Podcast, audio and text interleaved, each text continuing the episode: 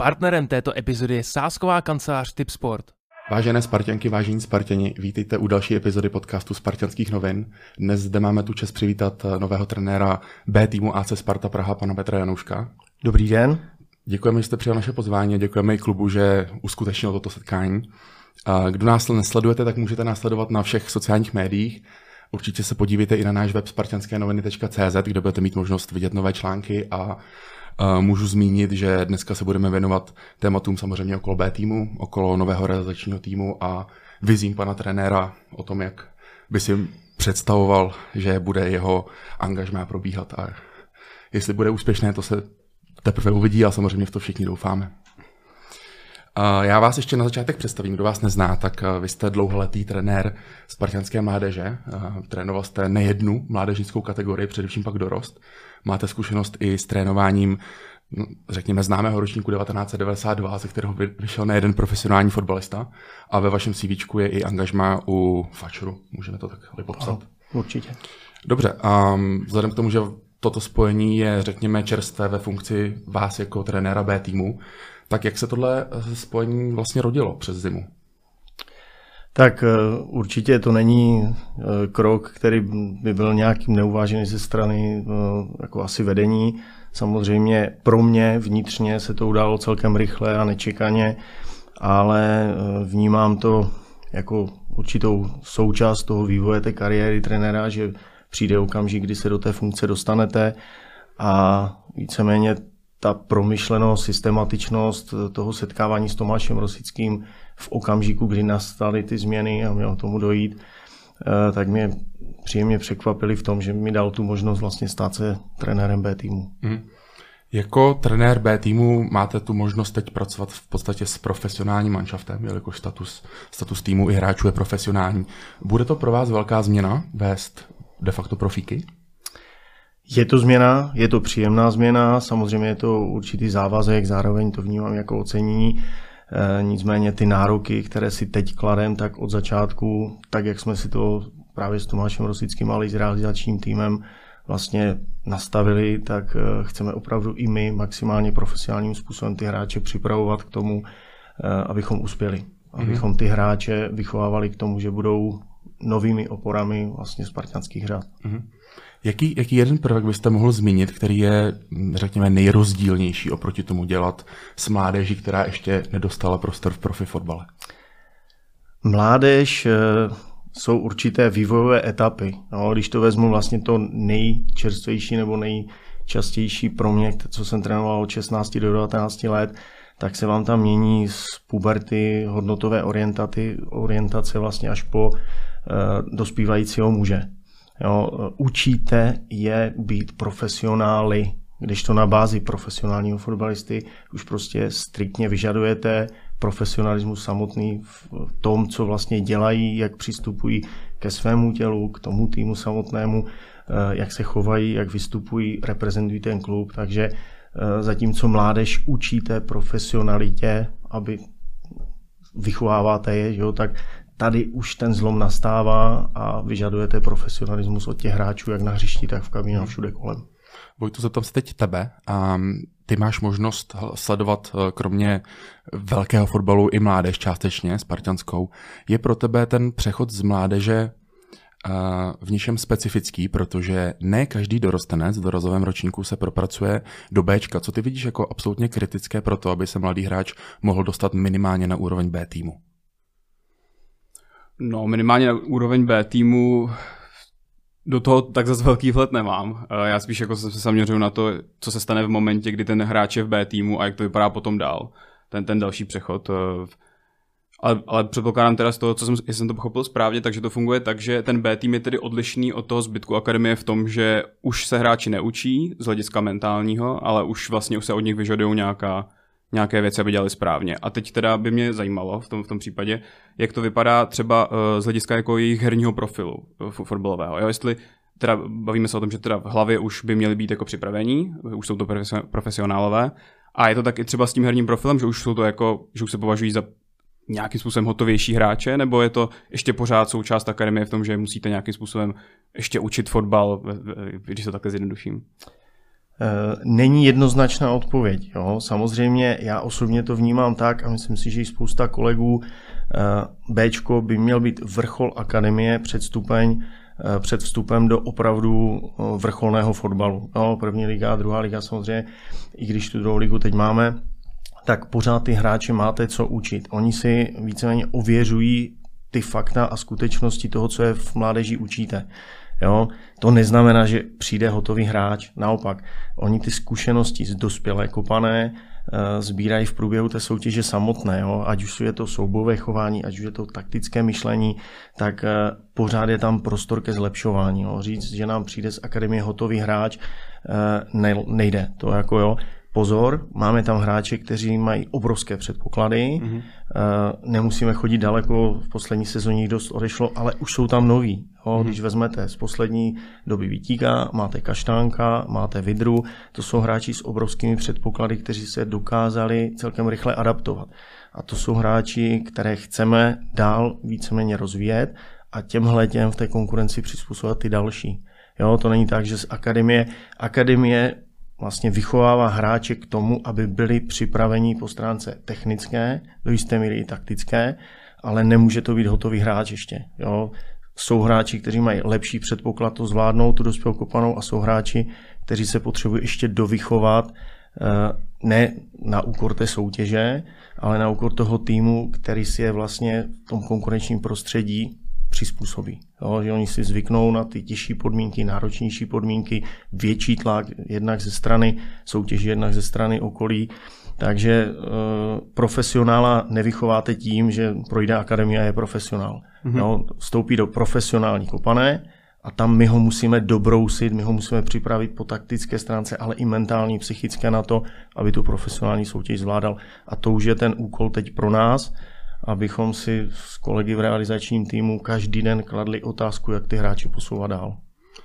To znamená, on vyjde tedy uh, s nějakým setem dovedností, který vy máte třeba nastavený v akademii, že takhle by ten hráč měl vypadat a uh, přijde vlastně do Bčka a tam se tedy pracuje s tím dobroušením toho herního profilu, tedy vy si třeba řeknete, a teď uh, nevím, jako jestli to funguje třeba tak, že, že, že uh, se to nějakým způsobem koncipuje i s Ačkem dohromady, anebo víte třeba, že, je, že tady ten hráč má předpoklady pro to se stát třeba křídlem.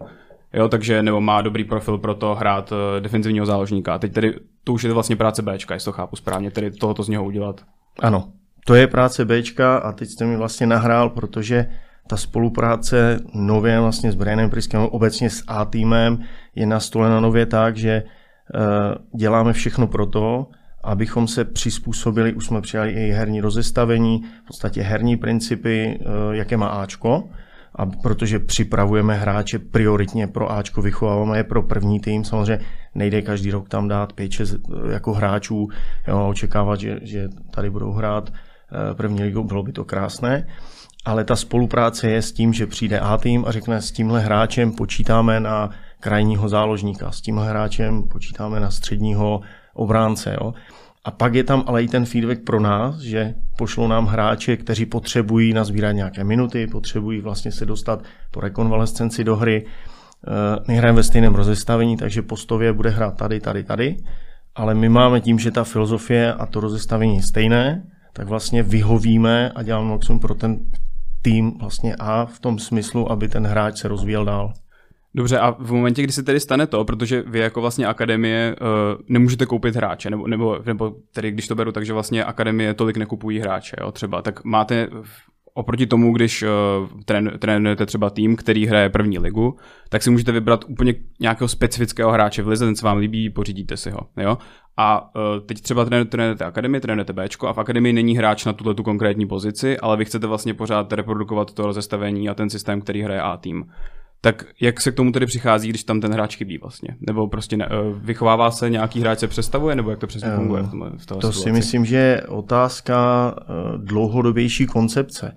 Jo, já, když se vrátím zpátky, já tady zmíním jedno jméno, třeba Martin Suchomel. Mm-hmm. Jo, my jsme věděli, že nemáme hráče eh, krajního obránce, určité proporce, určité předpoklady. Eh, tak už vlastně dopředu, dva, tři roky dopředu se kalkuloval s tím, že on do té soutěže doroste. Jo? Byl oporou vlastně celý minulý rok, hrával za nás pravidelně, zkusil si to s Ačkem. Eh, teď aktuálně třeba v Ačku byla větší konkurence, tak dostal šanci zase se rozehrát jinde. Těch hráčů se nezbavujete, chodí sbírat eh, zkušenosti, ale principiálně to není tak, že zjistíme, aha, teď v Ačku nemáme hráče, nebo, nebo v Bčku vlastně nikdo není. Už se díváme dolů a už předem předvídáme a sledujeme parametry těch hráčů, kteří by se postově tomu mohli blížit. Jo, takže není to jako náhoda. Uh, u třeba Patrika Vidry, když to zmím, tak uh, taky hrával středáka, hrával středního, teď hraje v té trojici vzadu zprava. Jo, uh, principálně víme a známe jeho přednosti, předpoklady nám v uh, třetí, v druhé lize pomohl, No a dneska už vlastně se učí dál, posouvá se s tím, že už známe ty jeho předpoklady, že je schopen, kde je schopen hrát, jakým způsobem. A teď už chystáme třeba Kaštánka, teď už chystáme další hráči, kteří už jsou i v 19. A já už sleduju vlastně a denodenně mám možnost ty kluky sledovat, mám ty informace, kdo by se eventuálně hodil na doplnění toho B týmu z těch nižších kategorií. Než se přesuneme k dalšímu tématu, kterým bude váš nově složený realizační tým, tak bych se ještě na momentík vrátil k tomu rozestavení, o kterém mluvíte. My jsme měli v podcastu a, pana trenéra Priského také, který tou dobou, to bylo tuším někdy v září či v říjnu, mluvil o tom, že by chtěl hrát na čtyři vzadu. Následně po neslavném derby se toto rozestavení změnilo na tři vzadu. Bylo to skutečně tak, že vy jste opravdu ze dne na den změnili rozestavení a začali jste okamžitě trénovat jinak? Ne, pardon, vy jste nebyl tedy u týmu, ale kdyby se tato, kdyby se tato situace stala, byl, byl byste nucen de facto udělat tu změnu i hned? Uh...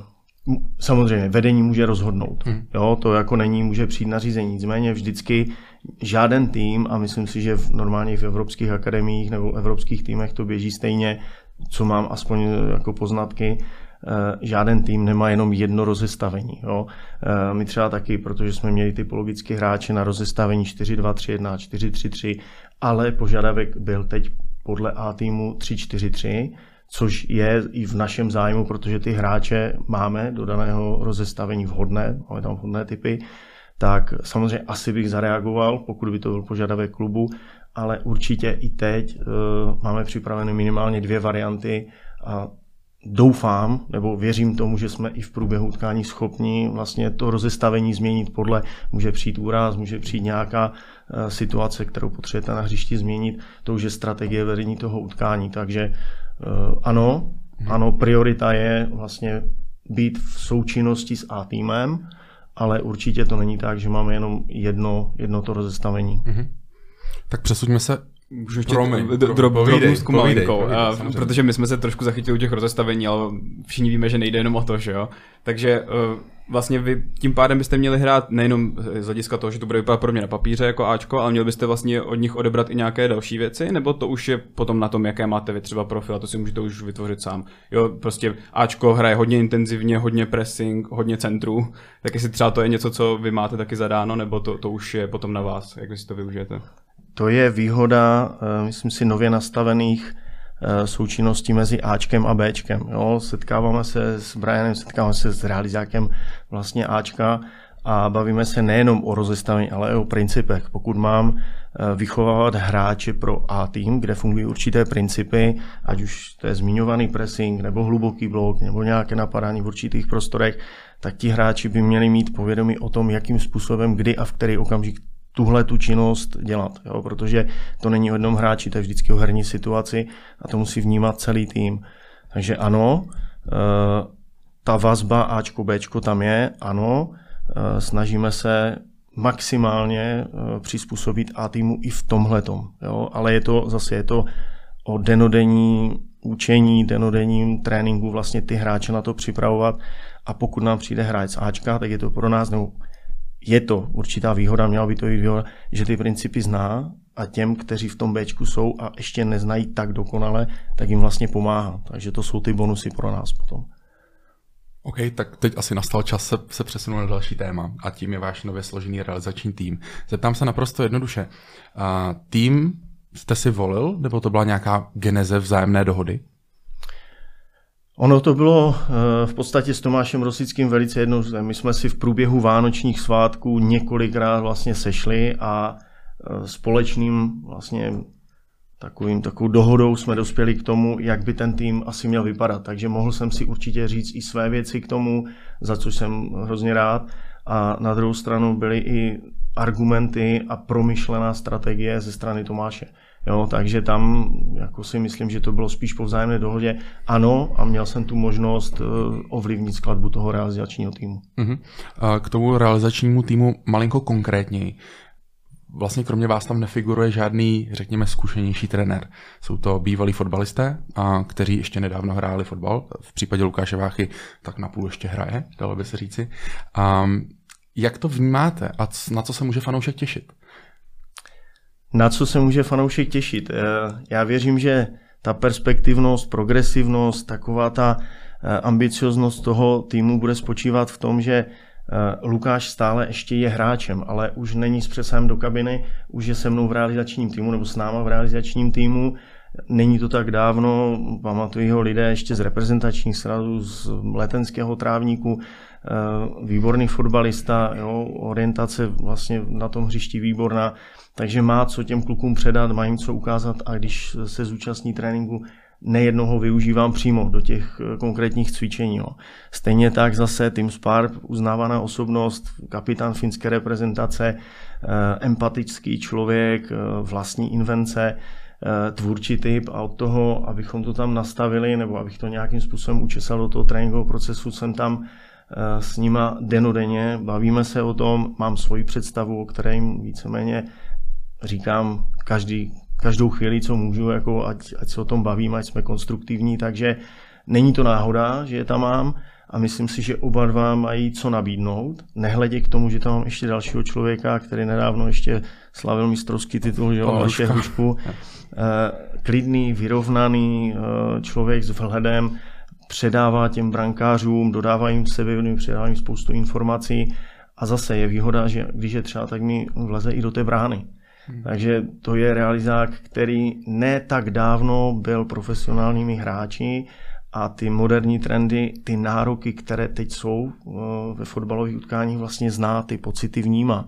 Což je pro mě jako pro ten zase fajn, protože není nic prostředkovaného a oni ví, když chci dělat nějaké cvičení, hmm. mají možnost do toho vstupovat, přidávat tam impulzy, jo, dodávat tam detaily toho cvičení a z vlastní zkušeností jim zprostředkovat tady může být kritické místo, tady jsou extrémní nároky na danou věc. Jo, to je fajn, takže říkám, není to náhoda, že, že tam jsou ti lidé, chci s nimi pracovat, sedli jsme si po lidské stránce, navíc máme obrovskou výhodu, eh, protože tým zatím mluví pouze anglicky, takže beru to jako jakýsi vzdělávací proces pro hráče. A ta vazba zase na druhou stranu, to asi taky není žádné tajemství, Brian Priske a vlastně tým se už setkali v Midtjyllandu, jo, takže uh, i s hráčem, s Mabilem se zná, takže tam, tam ty vazby jsou asi, asi hlubší, což může být pro nás uh, do jisté míry mm. jako pozitivní, přínosné. Úplně přesně jste mi vzal tu otázku ohledně úředního jazyka, který asi u vás v týmu musí panovat momentálně, aby se ano, všichni porozuměli. takže to si myslím, že je taky perfektní benefit. A myslím si, že by bylo fajn, kdyby se takovéto zvyky rozšířily i do mládeže, jelikož právě jak jste mluvil o té výchově, o tom tvoření charakteru, tak myslím si, že i jazyková vybavenost v případě profesionální fotbalisty je alfou omegou. A pak to dopadá jako pan Julis s Krmenčíkem, což vyznělo trošku komicky, nicméně, nicméně já bych si přál, abychom, abychom jako Sparta produkovali nejenom kvalitní fotbalisty, ale i po lidské stránce, eh, jak to říct, dobré hochy. Ano. A myslím si, že vy jste tomu napomáhal dlouhé roky a máte nespočet zkušeností, jelikož ten tlak skutečně na tu lidskou stránku, zvláště si myslím, že ve střední Evropě je vysoký. Hmm. Je. Máte pravdu, mm-hmm. říkám, mm-hmm. vnímám to strašně pozitivně a je to, je to fajn i zase přijdou hráči z Ačka, cizinci, jo? Ehm, Kamenovi, Zlaci, kdokoliv, prohodíte s nima vlastně pár vět a je to úplně jiné. Vytváří se jiná atmosféra, pozitivní a teď ti hráči toho B týmu to vnímají a vnímají i tu skutečnost, že dneska ta propojenost Ačka, Bčka je, eh, dovolím si říct, tak úzká, že není problém, kdykoliv vlastně mohou být pozváni na ten trénink, tak jak se to dnes jako běžně už děje. Já si myslím, že další výhoda vlastně té angličtiny je to, že je to pořád nějaký, nějaká jako forma další komunikace, i ta komunikace se na hřišti může dost hodit. Tak jsem se chtěl zeptat jenom, jak jsou na tom vlastně kluci s angličtinou teda v, B, v Bčku. Uh, já jsem spokojený. Já musím říct, že v určitých fázích mě příjemně překvapilo to, že většina z nich prošla naší anglo-německou obchodní akademii, ty znalosti anglického německého jazyka mají na velmi dobré úrovni, takže když tým organizuje cvičení, bez jakýchkoliv problémů vnímají, co po nich chce, v jaké intenzitě, jo, dokonce už to zachází i občas nějaká srandička, jako v anglickém jazyce, takže ta atmosféra i v cizím jazyce eh, jako přináší své benefity. Naopak, eh, ten bonus je v tom, že tým se každý den učí jedno slovíčko. Možná jsem teď něco vyzradil, ale on z nás nebo dorozumí se šesti jazyky. To bude asi spíš otázka pak na něj, ale eh, vlítl do češtiny a snaží se i v tomhle on zase přiblížit k nám, což je fantastické.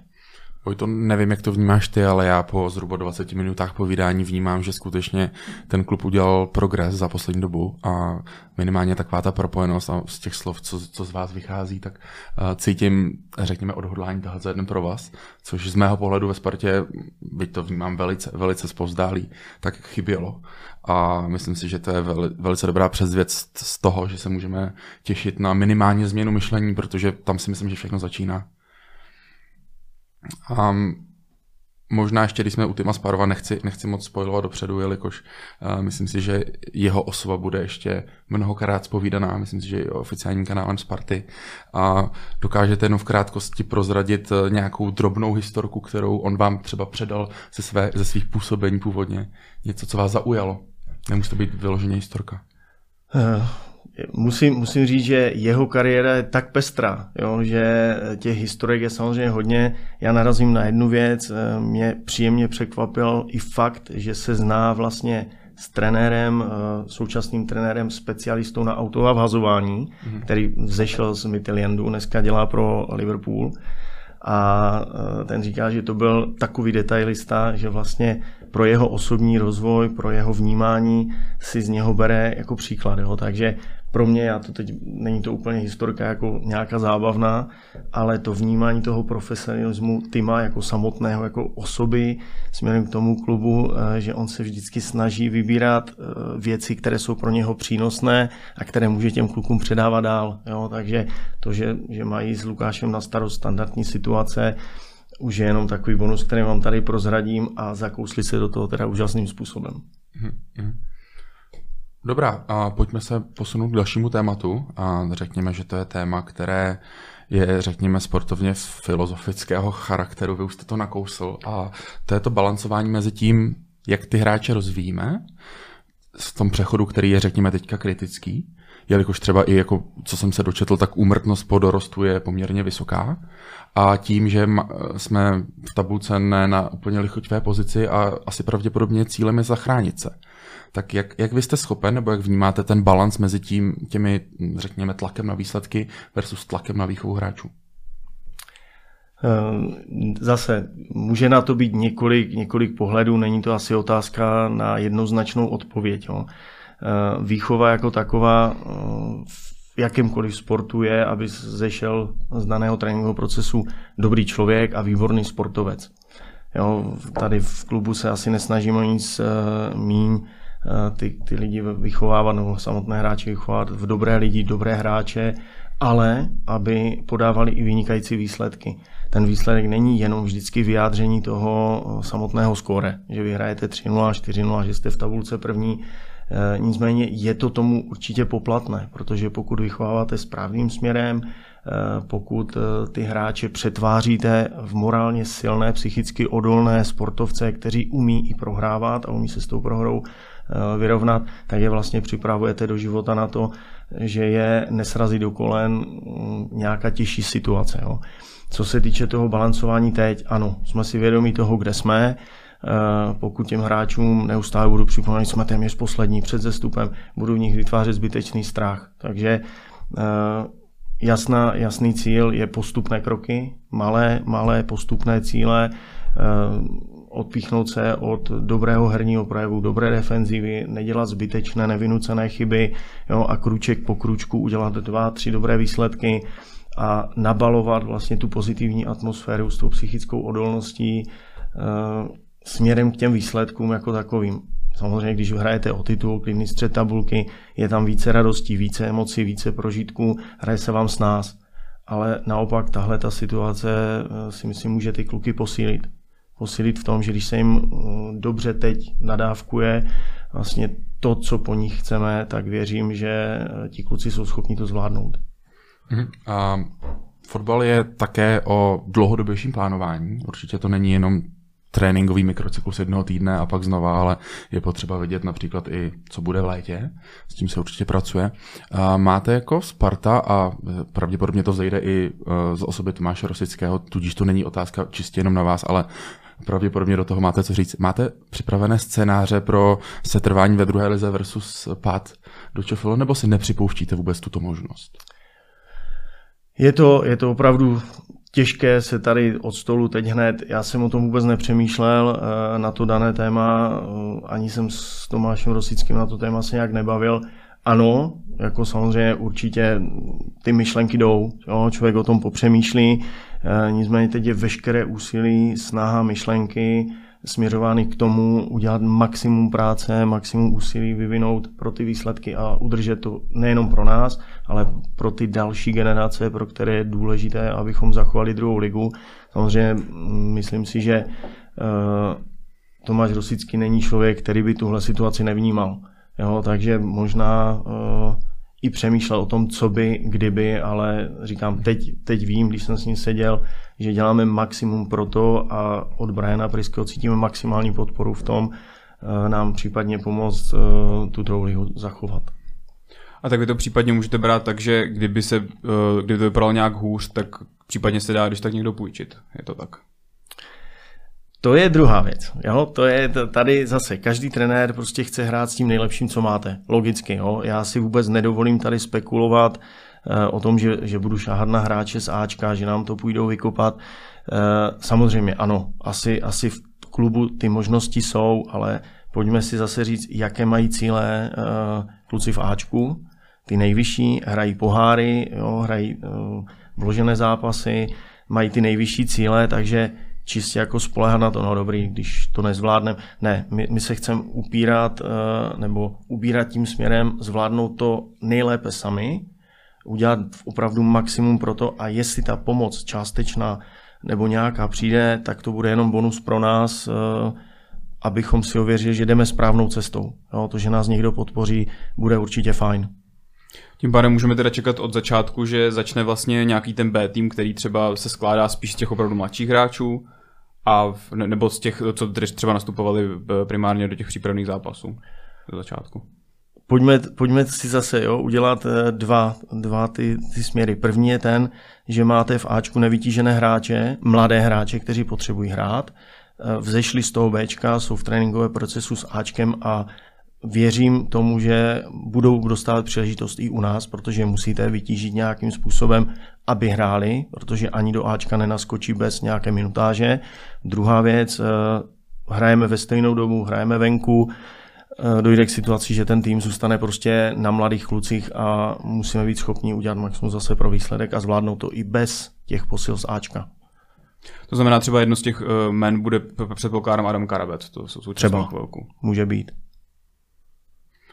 A další věcí ohledně, řekněme, dlouhodobého vývoje Bčka a celého klubu, tak je samozřejmě posuv nejstarších hráčů dorostu, do rozového ročníku k vám. A to nahrává poměrně vysoké fluktuaci hráčů v Bčku. Mm, dá se s tímto nějak specificky pracovat? Nebo je to spíše na plánování sportovního vedení v tom, že skutečně máte talentované hráče v dorostu a chcete je uživit v Bčku, pokud si vyhodnotíte, že na ten level momentálně mají? To, je, to navazuje vlastně na to, co jsme se tady bavili o tom, jestli nějakým způsobem předvídáme uh, hráče na dané posty. Já už teď vím, že v 19., v 18., v 17. máme hráče, kteří mají předpoklady v tom Bčku být. Uh, aby byli v Bčku, tak měli by být, nebo aby tam pravidelně hrávali, tak by měli být lepší než současní hráči v případě, že budou posunuti. Nebo budou něčím zajímaví natolik, že využijeme jejich pomoci. Jo. Já v zásadě nejsem úplně zastáncem posouvání za každou cenu jo, na sílu, protože uh, vezmete minutáž těm hráčům, které můžete dovychovat. ano, přijde jarní čas, přijde období, kdy se musí ti nejstarší hráči už z hlediska legislativy posunout. Přijdou tam, dostanou šanci v přípravném období, ale dovolím si už teď říct, že víme a ta diskuze, nebo ty informace zase od mládežnických trenérů mám, vídám, chodím na ty zápasy, dokážu si asi zhodnotit, který z těch hráčů v tom přípravném období by tu šanci dostat měl případně kterým umožníme, že mohou hrát i v nějakém naším kooperujícím klubu jo, ve třetí lize, protože třetí ligu chápu taky jako jeden z důležitých článků pro kluky v tom silovém pojetí toho fotbalu. Jo. Třetí liga je náročnější, je hodně soubojová, není úplně tak fotbalo, teď nechci snižovat v žádném případě kvality třetí ligy, jo, takže ti kluci se tam odtřískají, když to tak řeknu, a vrátí se nám třeba do druhé ligy daleko eh, lépe připravení, než eh, odcházeli z toho dorosteneckého věku, kdy na to nejsou zvyklí. A to nejlepší vlastně pro nás v daný moment zůstává vlastně v přípravě s tím, že mají výhled, eh, zdokonalení, případně zapojení i do Ačka. Stane se, jo, extrémní, tak jak byl Šik, extrémní jako byl Hložek, že prostě dokážou během krátké chvíle se prosadit v dospělé kopané, naskočí na ligový trávník to je to, co asi dělá ten klub zajímavým, že si stáhne ten, dokážete vychovat hráče eh, k tomu, že najednou mladý 16-17 letý kluk se dokáže prosadit nebo zviditelnit v dospělé kopané. Jo, to, ale říkám, teď aktuálně eh, ta akademie je nastavená tak, že chceme z vlastních zdrojů doplňovat B, to nejlepší samozřejmě dostane šanci v Ačku, ale žádný tým není nafukovací, takže máme i kooperující kluby, ve kterých ti kluci si ochutnají třeba třetí ligu a když vidíme ano, jde správnou cestou, roste, zdokonaluje se, tak tu šanci určitě dostane. Zeptám se, vím, že vývoj jednotlivých hráčů je velice individuální, závisí na mnoha faktorech. Existuje však z vašeho pohledu nějaký ideální, řekněme, benchmark nebo muster podle toho, jaký nebo za jaký čas byste chtěl, aby dosáhli levelu první ligy nebo A týmu Sparty? Eh, tady se nabízí, no co nejrychleji, že jo, ta se nabízí ta hmm. odpověď. Ale ono to tak není, protože každý hráč je nějaká osobnost. Každý hráč v tom týmu nemáte jenom skvělé technické hráče, ale máte tam i třeba silové hráče, máte tam rychlostní typy. Je to složeno z různých typů hráčů. Každopádně Eh, mým cílem nebo naším cílem společným v Bčku je ty hráče připravovat tak, aby v okamžiku, kdy zaujme vlastně trenéra Ačka nebo ten, ten realizační tým, nebo je tam nějaký nedostatek právě na daný post z důvodu jakéhokoliv, ať už je to zranění, absence nebo něčeho takového, tak ten hráč byl co nejlépe připravený.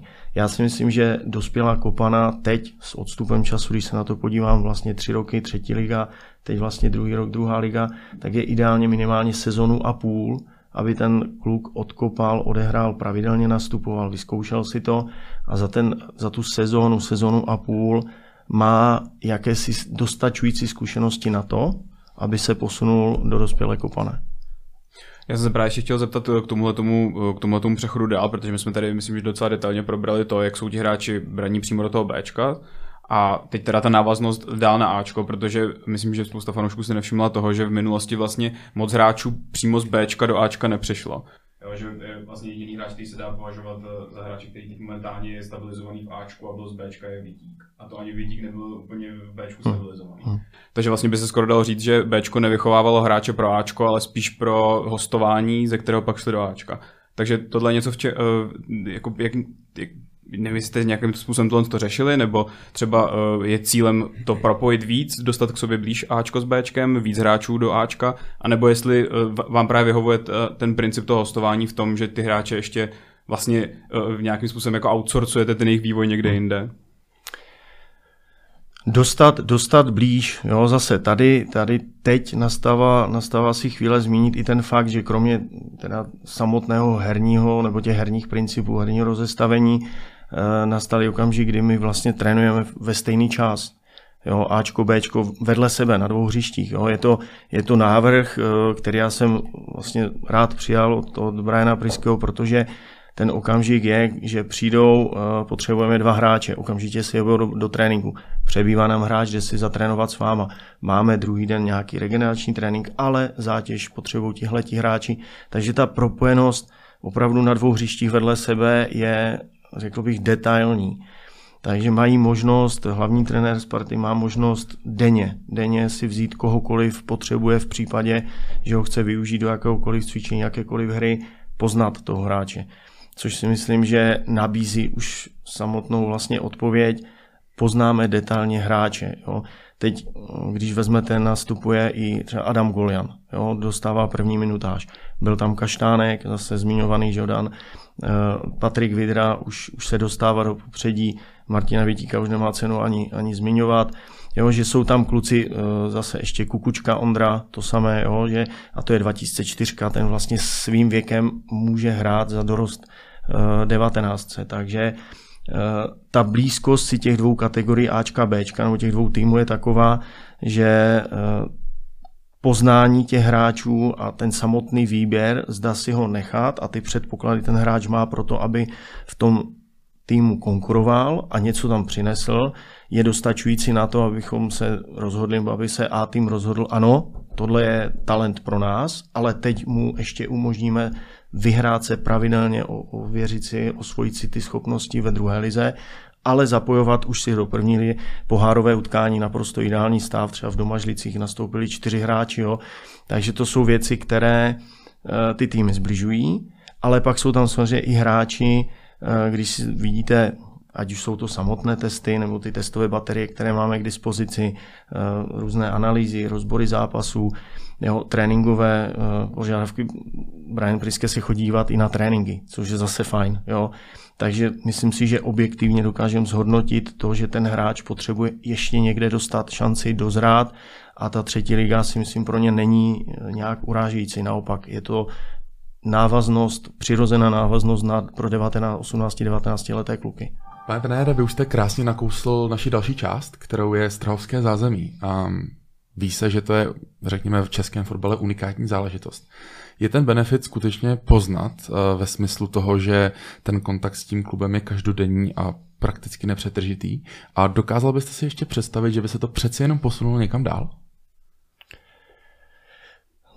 Souhlasím. Není asi v republice lepší zázemí momentálně, protože mít osm fotbalových hřišť eh, v zimě vybudovanou halu a třípatrovou budovu se vším, opravdu se vším, co eh, profesionální týmy potřebují, je unikát. Takže eh, chci říct za, asi za všechny, co tam jsme v té budově, že si to neskutečně vážíme, protože takové zázemí máme možnost teď vlastně výdat v Anglii na úrovni Premier League, jako je tam 20 hříš, jsou tam budovy, ale na naše poměry to je fantazie.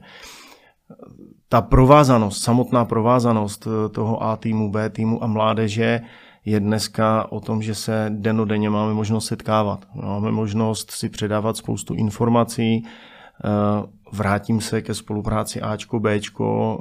Vzájemná spolupráce není jenom o tom, že si vyhovíme v tréninku, půjčíme si hráče, bavíme se o nich, ale ve společných mítinzích, předávání si informací o trénincích, o poznacích utkání, eh, statistické vyhodnocování, takže to jsou věci, které nás nesmírně, věřím, nás posouvají dopředu. A v neposlední řadě eh, ta spolupráce vlastně Bčko je v přízemí, Ačko je v prvním nadzemním, pardon, v druhém nadzemním a mládež mezi námi, takže ta propojenost ještě z mládeží spočívá v tom, že já kdykoliv mám možnost si šáhnout na mladého hráče ve smyslu pojď, budeš si s námi zatrénovat, eh, protože dopolední tréninky ti kluci v rámci akademie tráví na Strahově. Takže máme nějaký výpadek a pro mě je celý problém vyřešen tím, že buď eh, vystoupám o jedno patro výš, nebo zajdu na jiné hřiště a půjčím si hráče do tréninku. Jo, takže ta spolupráce, komunikace, vzájemná informovanost je, myslím si, na výborné úrovni a já k tomu nemám jako co dál vlastně dodávat, protože eh, když potřebujete regeneraci, tak mládež a Bčku máme vlastní, když potřebujete infrasaunu, tak ji tam máte, eh, máte tam veškerou vybavenost posilovny, opravdu všechno na všechno. Jo, dneska už ti kondičáci, jak Ačka, tak Bčka, tak mládeže, si přidávají společné poznatky o budování síly, o zdokonalování vytrvalosti, rychlosti. Jo, takže navíc e, pracuje tam v Ačku i Tomáš Malý, který vlastně je doktorem nebo lektorem na Karlově univerzitě na fakultě sportu, takže další člověk, který nám zprostředkoval nebo má možnost jo, zprostředkovat poznatky i z univerzitní půdy, přímo s těmi trenéry na té bázi komunikovat. Takže ano, ta, ta spolupráce, to Strahovské centrum jako takové si myslím, že je opravdu špička.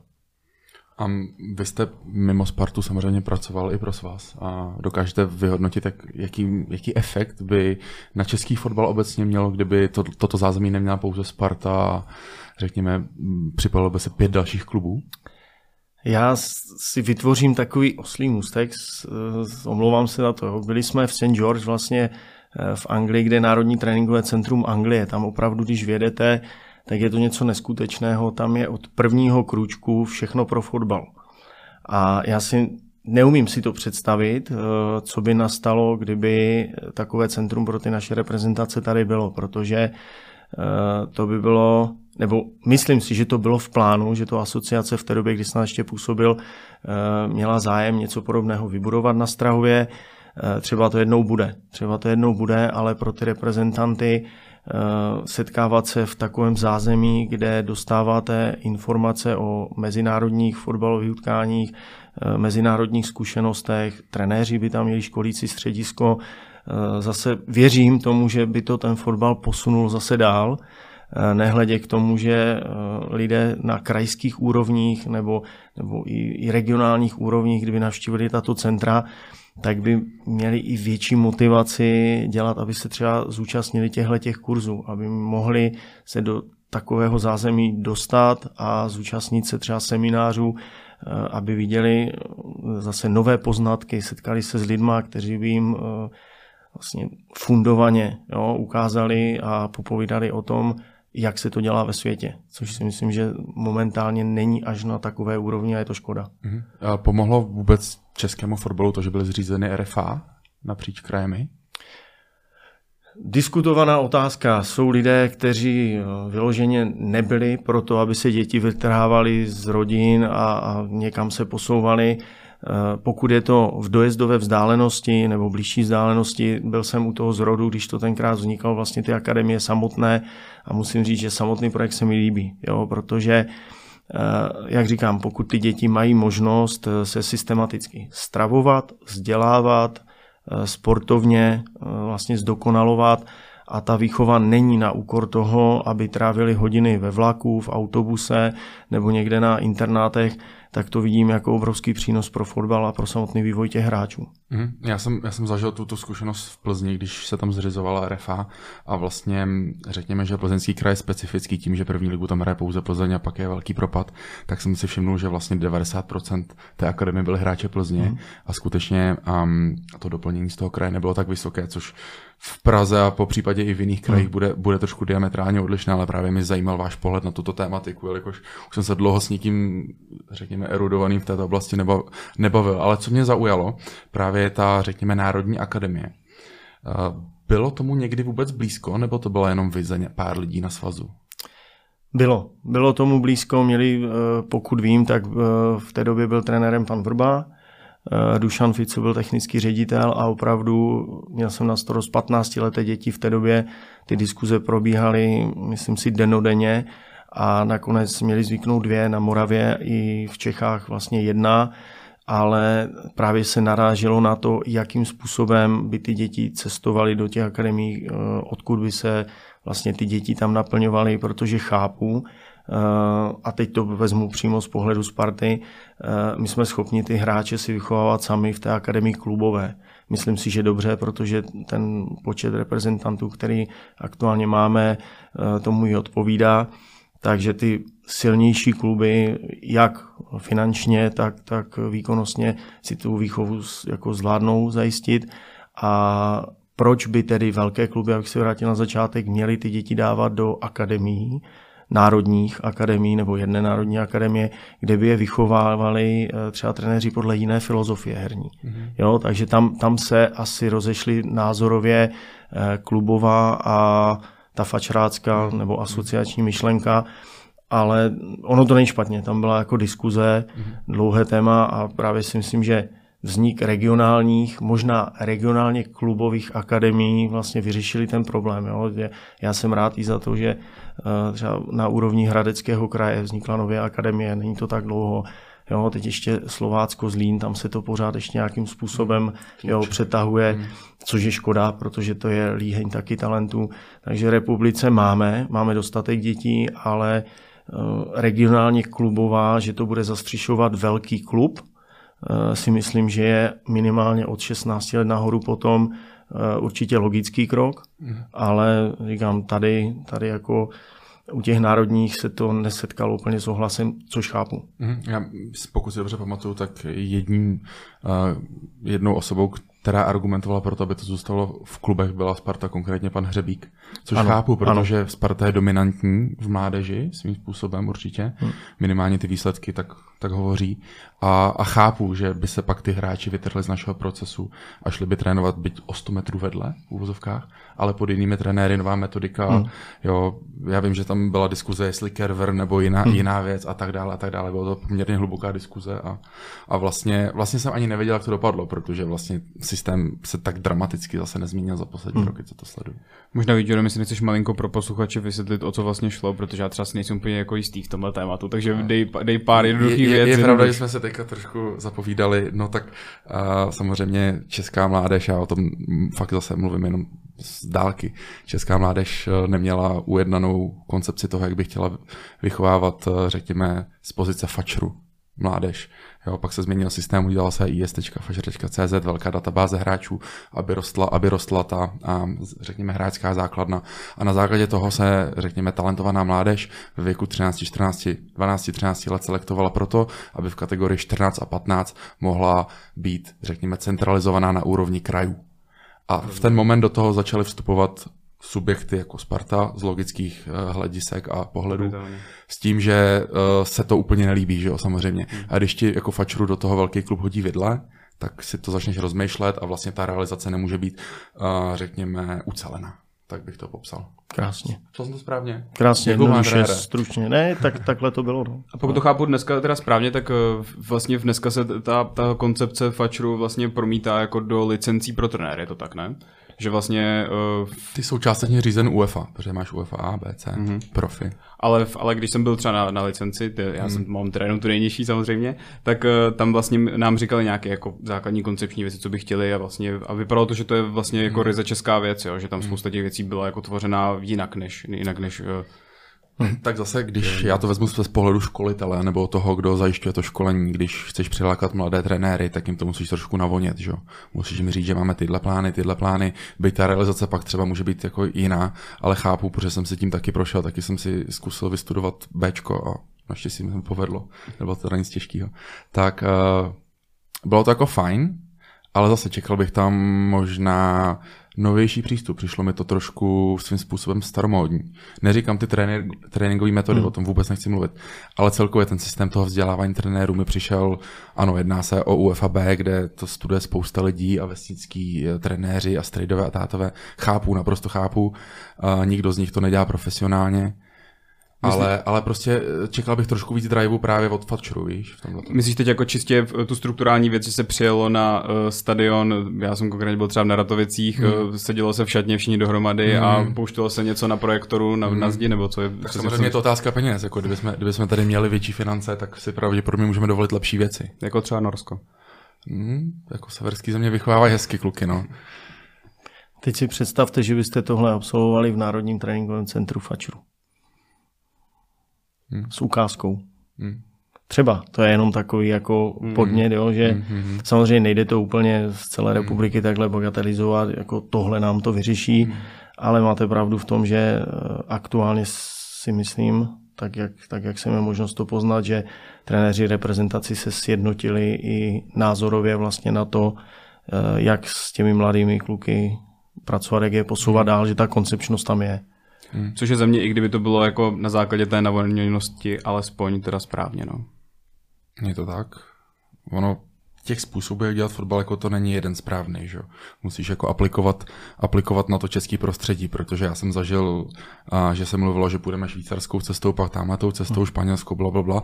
A vlastně už jenom geograficky a nastavení myšlení lidí to vlastně nemůže fungovat, protože prostě nastavuješ něco, co možná mu funguje někde skvěle, ale u tebe v tvých podmínkách s tvýma financema, s tvojí infrastrukturou a tím, jak, je, jak, jak si tady rodí kluci, tak to prostě šlapat nebude. My, podle mého názoru bychom si měli jako z hlediska fačru najít vlastní cestu a samozřejmě tomu bohužel jako obětovat nějakou tu dekádu, což asi je nevyhnutelný, což už se pravděpodobně stalo, protože z mého pohledu ročníky 2000 a mladší tak jsou výrazně lepší než 90 hmm. ročníky, minimálně i v tom eh, srovnání mezi evropským. To asi objektivně asi jo, já to nedokážu teď úplně jako hmm. přesně zhodnotit, nicméně vy jste narazili na jednu jako tady věc, která opravdu proběhla, hrál Bayern výborně, budeme hrát jako Bayern, hrála Barcelona taky tak a budeme hrát jo, strko brko, takže ono to tímhle způsobem do jisté míry ovlivňovalo to dění a já si myslím, že ten trend se nedá, nedá nastavit tím, že se budeme kam vítr, tam plášť.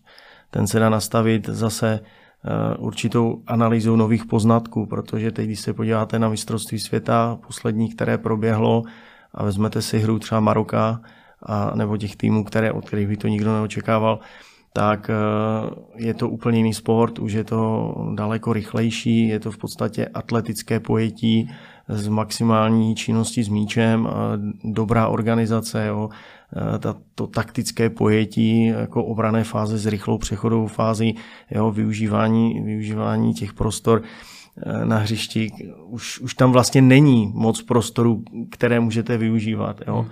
Takže tohle, když přetavíte s analýzou do tréninkového procesu a dokážete vlastně ty děti eh, vlastně přimět k tomu, že tu myšlenku pojmou, aha, hmm. tenhle to taky tak hraje, že jo, tak eh, pak se nebudete divit, že někdo zakazuje dítěti. Úplně se vytrácí, teď to řeknu jinak, ne, nezakazujete dítěti, ale vytrácí se takové to obecné, uh, udělej jeden na jednoho, jeden na dva, jeden na tři. To už uh, vlastně vidíte to v lize někde, že by jeden na dva, jeden na tři dokázal přejít. Jo, řeší se to kolmou přihrávkou, průnikovou přihrávkou, křížným míčem, jo, nějakým seskočením mezi prostoru, že už se ta fotbal jako po taktické stránce se strašně změnil a ty přesuny hráčů, kdo trošičku sleduje třeba svůj tým, tak zjistíte, že to je teď, teď to přiženu nadnesený českým slovem, to je Spartakiáda eh, v podání jako skvěle vybavených fotbalistů. Jo, oni ví v každém okamžiku, co by asi měli dělat na tom hřišti, jak se chovat, jak reagovat a ty situace se mění a to je, to je asi ta koncepčnost, že vedete hráče k tomu, že je připraven na to uh, přijímat moder, prvky moderního fotbalu, ale umí na ně i reagovat, protože herní situace se vám změní ve fotbale, nevím, 0,3 sekundy. A on to vyhodnotí a dokáže zareagovat, že tu přihrávku nedá a že ten míč si zasekne a, a dá ho třeba vedle sebe do prostoru, nebo naopak ten míč lehce podkopne, protože už tam došlapuje hráč. Jo? Hmm. To jsou detaily, které potom z těch analýz, když se vezmete, kde se zakončuje, tak, tak jako v pokutovém území. Vytratila se daleko, daleké střely ze střední vzdálenosti, většina padá opravdu z pokutového území. Hmm. hmm. Jo? Takže to jsou věci, které eh, tohle by jako trenéři samozřejmě mládeže tohle mohou slyšet, eh, nicméně pořád zůstává, zůstává to, že eh, technický drill a teď to neberte ve smyslu jako špatného, jo, nějakého honí nebo něco eh, těch hráčů nesmyslně, ne. Prostě naučit hráče technickým dovednostem maximálně rozvinout s tím míčem, pracovat v plné rychlosti a být detailista. Jako vyžadovat od těch hráčů eh, detail, správného postavení, detail správného přebírání, detail při zpracování míče, naučit je odhad dráhy letu míče. To jsou věci, které u mládeže, potažmo C, B, když i ty trenéry přesvědčíte, že není důležité rozestavení, že není důležité, jestli, jestli ti hráči budou hrát eh, jako za sebou nebo vedle sebe, ale budou umět vyřešit situaci jeden na jednoho, to je holandský fotbal tak potom v těch starších kategoriích se vám to vrátí, protože veškeré ty taktické požadavky uh, už si je dokážete přizpůsobit a fotbalista vám je vyřeší. Hmm. Je pravda, že jako rozvoj lokomotorických po, pohybových dovedností tak jako probíhá do nějakého věku a pak, jakmile to ten kluk neumí, tak bohužel A na, na to je potřeba dbát a právě to, co jste říkal, detail a rychlost, já jsem měl tu čas pracovat s panem Sotkou a když přišel na můj, na můj trénink a já jsem ho o něm nevěděl, protože byl na tribuně, tak jsem mi pak vytáhl stranou a já jsem jako dostal v vozovkách bídu za to, že jako trénink super hezky, hezky jsem s ním povídal, ale detail. Samozřejmě byla to otázka toho, že jsem byl jeden na 15 hráčů a pak, pak se to vytrácí. Ideální by bylo jeden na 6, bych tak odhadnul tak ideální v té mládeže, ale prostě pochytat ty detaily a myslím si, že právě to byla zrovna nějaká nižší kategorie, nějaký osmičky a učit je tu percepci v hrách. Prostě hrát si s nima, určitě do nich tlačit pravidla, aby, aby rozuměli to, že musí dodržovat, protože já si myslím, že učení pravidel, tak pak je naučíš to, aby měli dobrou disciplínu. To je můj, to je můj pohled. Respektování pravidel. Přesně tak. A potom je to, co, eh, co se celkově českému fotbalu dlouhodobě vytýkalo, a to bylo to, že jsme všechny hráče dělali jako tabulkově, že jsme od všech vlastně vyžadovali tak nějak jako dost podobnou věc, to znamená tu atletičnost, eh, tu rychlost ideálně a, a vlastně ta technická kvalita se tak trošku vytýkala, takže do toho ještě ideálně, eh, jakmile ten hráč je to schopný nějakým způsobem poukazovat, tak do toho zapojit ten jeho profil a, a to, hmm. v, čem on, v čem on třeba může být výjimečný. No. Souhlas. Dobrá, tak dáme pauzu tady mládežnickému okénku a přesuneme se zpátky k profesionálnímu fotbalu. Řekněme, hybatelem posledních let ve fotbale je využívání nových metod. Poznávání hráčů, poznávání výkonu hráče, poznávání výkonu týmu a to jsou v podstatě analytické zpracování statistických výstupů, dali se tak říct. Předpokládám, že Sparta jako velkoklub má v tomto bohaté možnosti je to i něco, s čím musí trenér se naučit správně pracovat, jelikož to, jak číst data, je velice individuální. Někdo vidí v datech něco malinko jiného, by ty čísla jsou stále stejná. Jaký přístup k tomu máte vy? Případně eh, v čem vám data pomohla? Tak eh, musím přiznat, že dlouhou dobu jako jsem vlastně, ne, že nevyužíval data, ale pracoval jsem obecně jenom s portestry. Jo? Ale za poslední roky, dejme tomu 3, 4, 5 let zpátky, kdy vlastně se eh, začaly hodně používat analýzy dat, eh, nejenom z GPS, kolik ti hráči naběhají, jako rychlosti podobně, ale taky v kterých prostorech se pohybují, jak se pohybují, jo, jaké, jaké dosahují rychlosti, kolikrát jsou na míči a, a, a podobně, tak eh, to, to už neberu ani fitness data, protože já na, hned na začátek řeknu, že my používáme naprosto stejné eh, vlastně technické vymoženosti, jaké má Ačko. Takže my eh, teoreticky to, co si denně natočíme v tréninku, máme okamžitě zanalýzováno, eh, jakých hodnot ti hráči během tréninku dosahují. Ale tomu předchází, že ten trénink vlastně chystáme, čeho chceme v, ten, v tom tréninku jako dosáhnout. Jo, takže není to tak, že uh, OK, něco si otrénujeme a jo, dobrý, tak tady jsme naběhali moc, tady málo, tady nám to chybí. Uh, my se trefujeme do toho, jak ty hráče chceme v tom tréninku zatížit, protože to je, když vezmu mikrocyklus toho týdenního, týdenního cyklu, vlastně před zápasem, tak vrcholem je v profesionálním fotbale zápas. Jo? To, je, to je ten vrcholný bod, kdy chcete být úplně v topu, chcete podat nejlepší výkon, chcete toho hráče mít připraveného, no a tomu se podřizují jednotlivé dny, takže eh, a to nesměřuje jenom k těm hráčům té základní sestavy, ale máte hráči, kteří třeba hráli trošku jinak, nebo byli s jiným týmem, se hráli, nebo byl na tréninku záčkem, měl lehce jiný trénink, protože ten cyklus je posunutý. Takže nastavujete ty hodnoty do toho tréninku, abyste toho hráče udržoval v tom maximálně možném rozvíjejícím eh, cyklu. S tím, že když je třeba vypnout, no tak prostě má nějaký regenerační trénink. Takže eh, kromě toho, že ho můžeme zanalizovat, jak se hýbe, jak dělá na tréninku technické věci, jak plní taktické věci, tak všechno máme podloženo i kondičními parametry. Což je, což je fajn a za mě eh, já, jedním slovem to je absolutní bomba. Jako, my si s tím hrajeme, my, my to využíváme v maximální možné míře a nehledě k tomu, že takové to běžné, to, a to dneska už není nic tajného, eh, dohraje se zápas a, a zhodnotíte jim ho u videa, eh, můžete to dělat individuálně, můžete jim to do mailu poslat, eh, nastreamovat, to už jsou jenom detaily, to už jsou jenom vlastně pozlátka a bonusy navíc, že ti hráči opravdu dostávají vlastně vystříhané individuálně klipy, jak v tom zápase vypadali, co jim šlo, co jim případně nešlo, kde mají ještě mezeru eh, nebo nějakou rezervu na to se zlepšit, nebo naopak v čem jsou fantastiční. Jo. To, to posíláme strašně rádi, když někdo trefí nádhernou branku, dá nádherný míč, vyřeší situaci jednou, jedním dotykem, jednou přihrávkou. To je, to je prostě přesně tak. Tu, tu zpětnou vazbu pomoci videa a komentáře k tomu, to je, to je víc možná jak pochvala od trenéra. Hmm.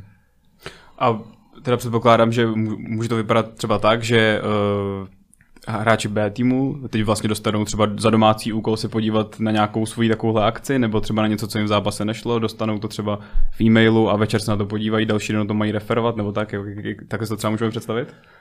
Eh, I takhle si to můžete představit, nicméně zase pokud rozebírám konkrétního hráče, tak nebo s týmem, když to děláme, ne s týmem, ale s týmem, no, mhm. pozor, to je zavádějící teď, tak eh, individuálně rozebíráme chyby, protože nikdo nemá rád, když mu něco Jasně. ukazujete, co mu třeba nešlo před ostatníma. Jo? Takže tohle si, tohle si vymezujeme víceméně individuálně.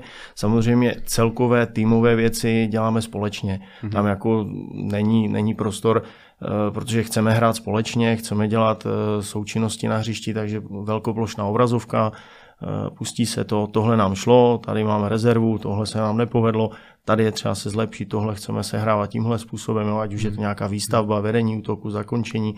Takže tohle je a ať se vrátím k té otázce, hráč to dostane, ale většinou už je to buď směřováno k tomu individuálnímu pohovoru, ale nepředstavujte si, že dostane hodinový sestřih. To jsou dva, tři momenty, jo, protože uh, pořád jsou to lidé a to asi nebude nic tajného. Uh, mé video, které, které připravuju s klukama pro hodnocení zápasu nebo přípravu na zápas, je většinou kolem 4-5 minut. Mm-hmm. Jo, takže když se zakecám, tak tam strávíme i třeba 15-20 minut ale není to, to jsou tři, čtyři, pět akcí. Ano, tohle to chceme, takhle to chceme, tohle bylo fajn, tohle se nám podařilo, tomuhle se příště vyhneme. Jo? Ne, ta koncentrace a ta pozornost klesá rychle potom. Takže je to v podstatě highlight na YouTube, dá se říct. Uh, ano, takový lepší highlight, který by měl směřovat k tomu, abychom, když je to chyba, tak už ji příště ne, neudělali, neopakovali. Mm-hmm. A když je to něco, co nám šlo, tak ano, toho se chceme držet, takhle to chceme hrát. Hmm. Super. Předpokládám, že na těchto věcech spolupracujete s panem Krygovským. Jednoznačně. A uh, řekněme, je tou osobou, která vám dává nějaké m, mm, třeba vstupy, protože každý trenér, ne každý, nebo respektive žádný trenér nemůže vidět všechno. Má on sám nějaké vlastní poznatky, které vám doporučí? Například v 60. minutě jsme udělali tohle, to by bylo dobré ukázat? No tak dobře, já se odhalím. No. Tak Marko, je, Marko jsou prodloužené oči, tak jak má vlastně šnečku, šnečku, když jde, tak má takové, takový nadhled, protože je u kamery. Takže nezřídka se stává, že i na papírku přicestuje informace nebo telefonem zazní nějaká SMS, jako mhm. tohle ano, tohle ne. E, nedělá to první den, je v tom čtyři, možná pět let, nevím, no, jak, jak přesně dlouhou toho je. Navíc dělá to i na uh, reprezentační úrovni. Jo, takže má vhled, vidí to, uh, několikrát nebo několikrát denně, no několikrát denně vlastně, jo, se bavíme o, o věcech, které se toho týkají. Jo, takže je tam detail, je tam něco, co chceme vidět, co hledáme záměrně a on to vidí, takže přijdu po tréninku a naopak já vyžadu, ne, že eh, jako jestli mi říká, ne, já to vyžadu, mm-hmm. tak co, co jsi tam viděl, co jsi tam neviděl. Mm-hmm. Jo, že ta zpětná vazba ten kluk tam není od toho, aby jenom nahrál video, uložil ho někam nebo se stříhal minutu eh, třetí až pátá, to mi vystřihní sedmá až devátá. On je tam od toho, aby řekl, hele, tenhle moment vypadal výborně, hmm. ale co je tohle nevím, kam to mám zařadit. Jo? Dovolí si eh, říct i kritické věci, protože nejenom, že to vyžaduju, ale i v tom tréninku, tak jak to tady padlo, nevidíte všechno, hmm. i když by to člověk měl, ale z té perspektivy toho Eh, hřiště to prostě vidět nejde třeba. Hmm. Jo, takže jsem rád, že ho tam mám. To mi přijde docela zajímavé, že to vlastně používá i v tréninku. Samo, t- takže představuji si to teda tak, že se to používá asi v nějakých tréninkových hrách, ne vyloženě při tom, když se hraje třeba bago, ale v nějakých, třeba když se hraje nějaký menší zápas nebo tak podobně. Celý trénink. Hry celý trénink. Forem. To hry malý. My začneme trénink a já od první do poslední uh, minuty mám k dispozici nahraný trénink a s realizačním týmem. Nedělám, nedělám to, že bych vedl celý trénink úplně sám, jo? takže na začátku Lukáš si vezme nějaké rozcvičení, nějaké přihrávkové drillové cvičení, jo? tím si zorganizuje nějaké cvičení na rozvoj defenzívy, já si vezmu nějakou hru a pak si k tomu sednem a kromě toho, že si každý sám, tak se ještě koukáme vlastně společně na ta videa, Eh, co ano, co ne, co příště v tom cvičení zlepšit. A jsou to detaily. Přidáte tam druhý míč na zakončení, přidáte tam kuželku navíc. Uberete jo, dotek. Uberete do, třeba. Hmm. Jo, jsou, fakt jsou to detaily, které tomu cvičení uh, pomohou a hmm. to je ten progres, který, ono to kvitují i ti hráči nakonec. Vidíte na nich, že mají třeba ty čísla zase zpětně k té analýze, ty čísla v tom tréninku se zrovna ubráním doteku změní jo, nebo potřebujete je nějakým způsobem zrychlit, tak nabíhají víc, mají víc akceleraci, deceleraci. A je to detail. Uberete něco nebo něco přidáte a ono se vám to okamžitě v těch číslech promítne. A v konečném důsledku je to vlastně další stupeň rozvoje hráče, protože Přesně progresivní tak. zatížení je v každém sportu nutné a pokud bychom eh, hráči trénovali rok stejně, tak je zabijeme, podle mě. Přesně tak. Je to nuda. Je to nuda hmm. potom, takže měnit, vymýšlet, v tom, v tom jsou ti dva skvělí. Hmm. Oj, to máš k tomu něco, protože ty rád sleduješ fotbal z ptačí perspektivy, pokud se nepletu. Je to tak. Myslíš, že by si doporučil Spartě drona? Mm, no, tak určitě. Máte drona?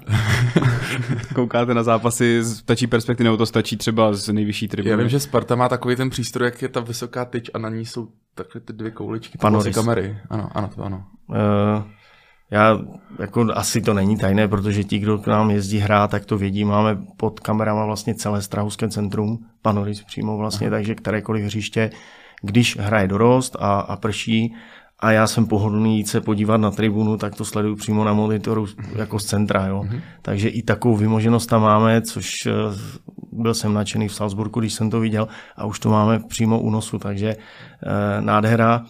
A tomu na začátku, ano, drona máme taky. než, se, než se posuneme k další části, poslední otázka k tomuhle tématu, aspoň z mé strany, nebo tomu, že se pak samozřejmě doptat. A teď jsme mluvili pár minut o, řekněme, změnách, které nastaly v posledních pěti letech ve fotbale, řekněme. Um, vidíte už nějaký reálný výsledek, který to přineslo? Z hlediska rozvoje hráče. Já tak jak, tak jak jsem vlastně prožíval celou dobu na Spartě, vnímal jsem ty změny. Já si myslím, že se posouváme v té výchově eh, blíž zase k tomu evropskému standardu, který je. Jo, my jsme vždycky byli nároční opravdu v tom dělat s těmi hráči eh, na hraně. To znamená eh, maximálně zatěžovat, vyžadovat práci s detailem.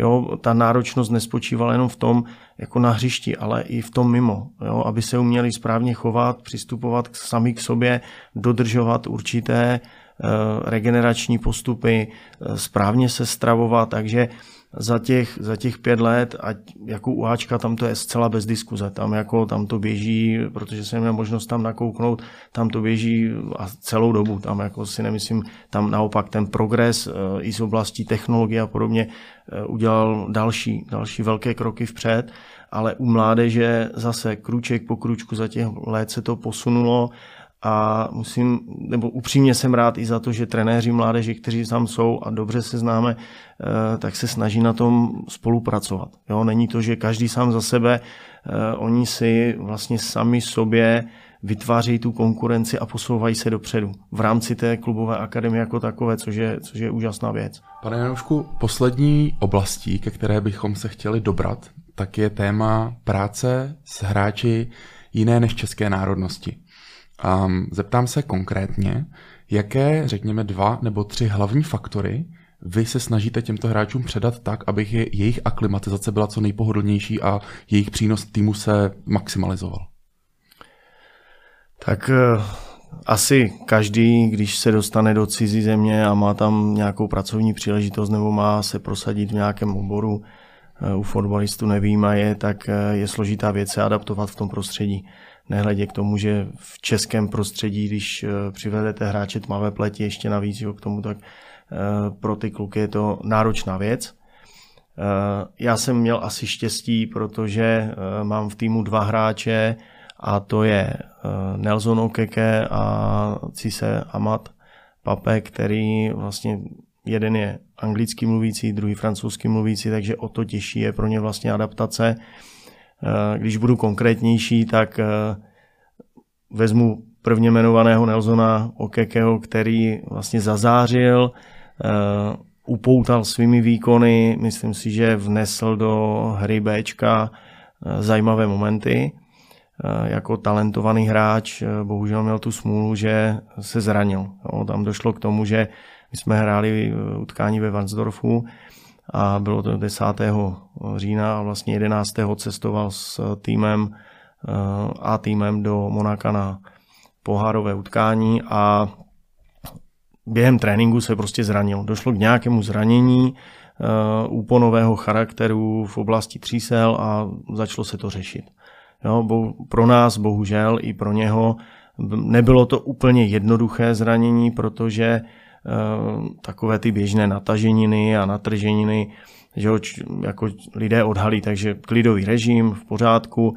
Nicméně to zranění se vracelo. To zranění se vracelo, takže uh, sešlo se pár moudrých hlav použiju tady frázi vlastně z českého filmu, eh, vymýšleli, co dál, nejlepší kliniky, eh, takže Sparta vlastně mm, vzala ten osud hráče do svých rukou, využila specialisty v Belgii na klinice, kteří odhalili vlastně ten úraz jako takový, že není úplně eh, odhalitelný, dohledatelný běžnou metodou, podstoupil zákrok a nastolila se vlastně cesta regenerace. Jo, byla dalšího charakteru. Nicméně dneska můžu říct, že kluk je zdrav, je v režimu, kdy se dolaďuje jeho aktuální forma. Eh, věřím, že je otázkou týdnu, kdy se vrátí do úplně plného tréninku, takže je v režimu B týmu, trénuje s náma, má určité úpravy v tom tréninkovém procesu a věřím, že, že nám pomůže jo, v těch zápasech. Abych se vrátil na začátek, které tři faktory, tak konkrétně u Nelsona byla výborná věc, že eh, jeho rodný, nebo rodným jazykem, jeho jazykem je angličtina vlastně tím, tím formálním, který používá, takže ta komunikace je z našeho charakteru.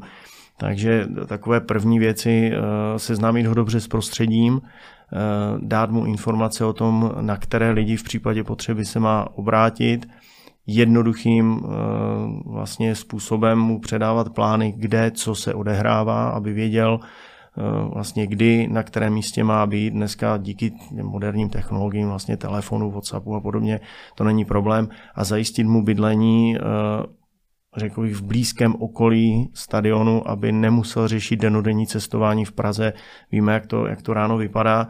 Takže pro toho kluka vlastně poznat tým, poznat lidi, kteří se o něho starají a vtáhnout ho do dění toho týmu. Musím říct, že kluci z Bčka byli úžasní v tom, že ho přijali, protože zjistili, že je šikovný fotbalista, je komunikační, je komunikativní typ, dokáže vlastně konkurovat i po fotbalové stránce, takže on si ten přirozený respekt vlastně získal sám a my jsme rádi, že ho tady máme. Hm, co se týče rozvoje této stránky fotbalisty, já jsem byl zvyklý, by to bylo u mládeže, že se do tréninkového procesu zařazovaly jiné sporty, typicky třeba úpolové. A je to něco, s čím si můžete hrát, třeba jednou za sezónu si zkusit něco jiného, protože přece jenom mm, tím, že sportovec dělá dlouhodobě jeden sport, tak může být náchylný na přitížení různých partí, na různé ortopedické uh, vady. Je, tam potřeba ještě u vás zadat nějaký balans, nebo je to vyloženě stoprocentně drillováno na fotbal?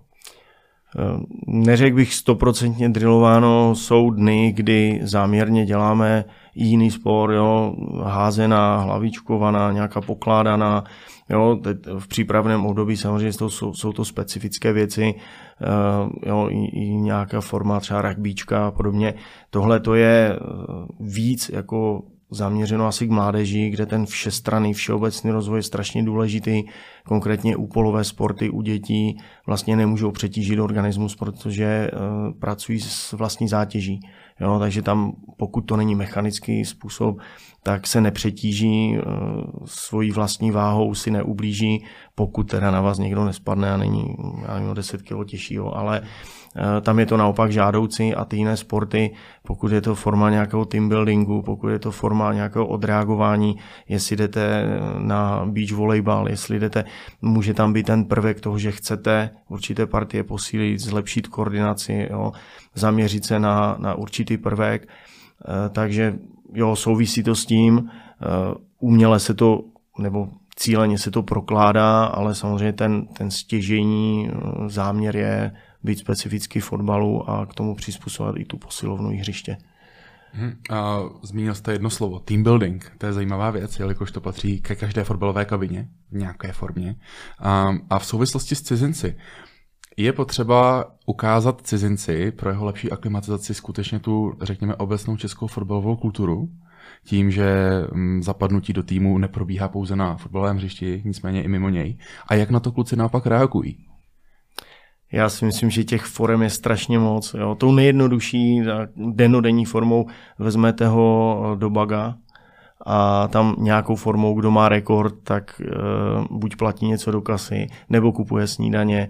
Jo, to jsou takové ty, to upevňování vztahu vlastně uh, touhletou formou jsou různé soutěže. Na závěr uh, výjíždíme, teď jsme hráli vlastně uh, v zahraničí v Brightonu a tam třeba v závěru uděláte soutěž o přání, ale musí být v anglickém jazyce, jo, nebo jste na soustředění, to samé třeba ve vrchlabí uděláte nějakou sportovní disciplínu mimo rámec, jo, hráli jsme tam večer třeba florbal, tak poražený tým dělá servis eh, u jídla pro vítězný tým. To jsou takové běžné věci, které ten tým, ti čeští kluci vlastně mají rádi, to jako obecně v týmu a to nemusí být fotbal, to se děje v hokeji, to se děje v házené, to se děje všude, že ten tým spolupracuje, dělá si srandičky a zapojují se do toho i členové realizáku, takže tam jako není nic, co by nebyla výzva.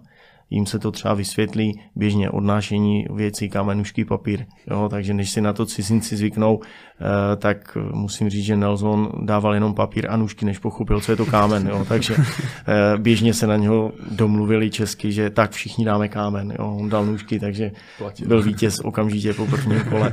Jo, takže si, myslím si, že tom dění toho týmu ho s tím seznámili docela slušně. No a Pape ho to čeká, ten, ten si to užívá teď. Křest ohněm. Přesně tak. Na to není nikdy pozdě bez na věk. Tak, vážené posluchačky a vážení posluchači, pane trenére, přesouváme se do poslední části, eh, která obsahuje dotazy našich právě posluchačů a posluchaček. Musím se přiznat, že většinu témat už jste nám zodpověděl, takže to bude v podstatě jenom taková rychlá rekapitulace, nic náročného. Um, Tomáš Brichta se ptá na to, jakým způsobem probíhá výběr posil pro Bčko. Vím, že to je v gesci i Tomáše Rosického, ale vlastně jste nastínil, že ta geneze vychází především z hráčů do rozového ročníku mládeže a následně může probíhat nějaká reselekce zpátky z Ačka, jestli jsme to správně všichni pochopili. A já si myslím, že tam je možná ta otázka i trošku o tom, jak je to eh, z hráči úplně mimo, jestli jsou třeba nějaké posily obecně. Je to jenom tak, jak jsem to přečet. Ale otázka, jak to, jak to bylo myšleno, samozřejmě. No. Eh, nevím, jak, jak je myšleno. Každopádně, pokud je to dotaz na posily, tak vždycky eh, v takovém obecném pohledu trenéru je i sledovat hráče, konkurence, eh, sledovat mladé perspektivní hráče a samozřejmě pro Ačko to už je profesionální tým, to není úplně jednoduchá záležitost. Uh, už se pohybujete i vlastně v částkách, které jako jsou zajímavé z hlediska profesionální smlouvy nebo, nebo vyšší. Takže vždycky je to o tom uh, mít vytipovaného hráče, pokud je zajímavý, uh, vyhodnotit si ty jeho přednosti, přínos pro klub a pak je samozřejmě na zhodnocení vedení, jestli je to v v zájmu mhm. klubu takového mhm. hráče přivést, eh, potažmo získat na hostování mhm. nebo nějaké hostování s obcí a podobně. Já bych možná zmínil, pro mě Vojto, pár příkladů. A Kokučka, Večerka, Mokrovič, to jsou de facto koupení hráči pro Bčko. Ano. Řekněme levelu té nejtalentovanější mládeže u nás. Ano. Jinými slovy, je to něco, co se zkrátka může dít. Samozřejmě. Není to, není to tak, že prostě hráči z akademie mají prostě vždycky přednost a, a je to teda... Mají prioritu, jasný. hráči z akademie mají prioritu, ale pokud eh, je možnost přivést zajímavého hráče, eh, o kterého je zájem a, a víme o něm, že ty kvality má, tak určitě nebudeme stát v koutě a vyčkávat, ale budeme mít určitě zájem udělat maximum pro toho i získat pro nás. Uh, Honza Voráček se ptá uh, na to už jsme také narazili. Jakou úlohu má Lukáš Vácha, jak se s ním spolupracuje? Eh, zmínil jsem to, Lukáš Vácha, jenom ještě jednou to teda zopakuju, má možnost i hrát, jo, má status toho hráče, samozřejmě už je členem realizačního týmu, takže denodenně hmm. je v roli asistenta, stejně jako Tim Sparv a podílí se na tom, abychom organizovali, připravovali tréninkový hmm. proces, hmm. takže je členem realizáku. Čímž byla zodpovězena i otázka Kuby Hůrky, který se ptá na to, jak se vám spolupracuje s týmem Sparvem. Dále se Kuba ptá na to, zdali můžeme očekávat uh, vzhledem i k umístění B v tabulce, zda nastoupí větší počet hráčů z A týmu, což jsme, jsme také už, už probrali. A pak se také Kuba ptá na zdravotní stav Nelsona Okkeho, takže tam to má vystříleno 3 ze 3. Krásné. A František Rys se ptá, jakým způsobem byste chtěl uh, přesvědčit diváky k tomu, aby se chodili koukat na zápasy Bčka, jelikož uh, respondent Frontaris se ptá, uh, podotýká, že se kouká pouze na Ačko. Pochlubil se tím. Uh, já, ho, já ho chápu, samozřejmě uh, Ačko je určitě zajímavější z hlediska toho, že to je první liga, mm-hmm. nicméně uh, já věřím, že pokud ten člověk se zajímá o fotbal, pokud chce vědět jako i dál, jaké má Sparta hráče v rezervním týmu, mm-hmm tak eh, já ho zvu, srdečně ho zvu jako, jako diváka na uh, utkání a věřím, že naše výkony ho přesvědčí o tom, že uh, bude chodit rád, bude chodit rád se dívat na fotbal. Doplnil, že pokud se nepletu, tak Sparta před nedávnem, asi tak den, dva zpátky, oznámila, že 6. března se utká v derby se sláví v Epet aréně. Ano. Tak to by pravda. mohla být ta nejlepší pozvánka asi, kterou jsme schopni momentálně dát. Je to brzo, je, je to, dobrý soupeř, je to dobrá aréna. Přesně tak. tak to? Jasně, ty jsi říkal, že je to nejlepší možná pozvánka, jak možná ještě přidal jednu takovou možnou, nebude asi lepší než Slávě v Epet aréně, ale pořád je to zajímavá věc. Vy jste vlastně říkal o tom, že chcete, aby se Ačko a Bčko přibližovalo a tím pádem je dost možné, že uvidíme víc hráčů Bčka v Ačku, takže to je vlastně taková pozvánka vidět hráče, kteří do budoucna hmm. budou v týmu vlastně. Hmm. Mě zaujal velice výkon eh, Kaštánka, když nastoupil na pár minut, byť za Ačko na Uh, nevím, s kým to bylo, to bych kecal, ale opravdu líbil se mi ten jeho přístup. Že Velmi svěží to bylo. Svěží, přesně tak, to, to bych, tak bych to přesně popsal taky. Odvážný, svěží, invenční. Nebála se hrát, což si myslím, ano. že může být velký problém. Přeci jenom nastupujete za Ačko na letné. Může, samozřejmě to jako hmm. těch faktorů si tam, nebo těch uh, podmínek, které mohou a nemusí si tam najdete, vyjmenujete spoustu, ale přesně tak, Dan Kaštanek je jedním z těch uh, parametrů, které můžou diváka ovlivnit, aby se přišel podívat, jo, mm-hmm. jestli do budoucna je příslibem pro Ačko, protože on si o to říká. Mm-hmm. Anička Jelínková se ptá také, již jsme zodpovídali a na to, jak probíhá komunikace vás s realizačním týmem Ačka. Zda komunikujete přímo s trenérem Priskem či asistenty a tak dále, což vlastně bylo řečeno, máme tady týmové porady, nebo řekněme klubové porady možná, a samozřejmě pak vyměňování informací na Strahově na denní bázi de facto. Ano, je to tak. Jako komunikujeme obou straně, nemá problém, jde se snídaně a zastaví se za náma do kanceláře, takže opravdu ten denní kontakt tam je a proběhne pár vět. Takže... Hmm. Uh, Adam Kočí nemá otázku, jen nám děkuje, že jsme pozvali vás, že má rád tyto takticko-analytické díly, možná myslí i přímo o mládeži a dohloubky o Bčku, že ho baví více, než vzpomínat na sto let staré zápasy, takže to bylo bez otázky. Velmi Dě, progresivní děkuji divák. a zdravím takového diváka, ano, děkuji, ano. srdečně zdravím. Když by nás bylo víc, viď? a poslední z kopy ACS. Za prvé vás zdraví, pane trenére a ptá se, na co už jsme také narazili, zdali by B tým, ať už Sparty či jakýkoliv jiný, což tady asi je na tom to nejzajímavější, měl hrát ve stejném či podobném rozestavení jako A tým a přizpůsobit styl, nemusí trefovat typologie hráčů, ale jestli prostě ta, řekněme, harmonizace by měla být co nej, nejvyšší. Což uh, jsme také říkali já už jsem to nastínil, ano, v našem zájmu je uh, praktikovat stejné herní rozestavení, stejný herní styl. Samozřejmě budou tam niance, protože kvalita hráčů Ačka a jejich zkušenosti jsou momentálně na vyšší úrovni, to je, to je jednoznačno, to, to je bez diskuze, uh, než hráčů, kteři, které máme v Bčku a ti se to naučí. A já věřím, že jednou uh, budou na stejné úrovni. chci věřit, že možná i vyšší, jo, než, než je teď konkurence a posunout, posunout je do Ačka je náš eh, upřímný cíl, takže věřím, že pro fanoušky to bude zajímavé jako tyhle ty mladé hráče sledovat tak, jak sledovali třeba ty v minulosti. Tak a to by bylo od našich fanoušků a diváků a posluchačů všechno. My vám, pane trenére, děkujeme, že jste se dostavil k natáčení. Bylo to velice příjemné. Já vám děkuji za pozvání. Děkujeme moc a vy nás sledujte na spartianskénoviny.cz potažmo na dalších platformách. Budeme se těšit při některém z dalších dílů. Díky moc. Naschledanou.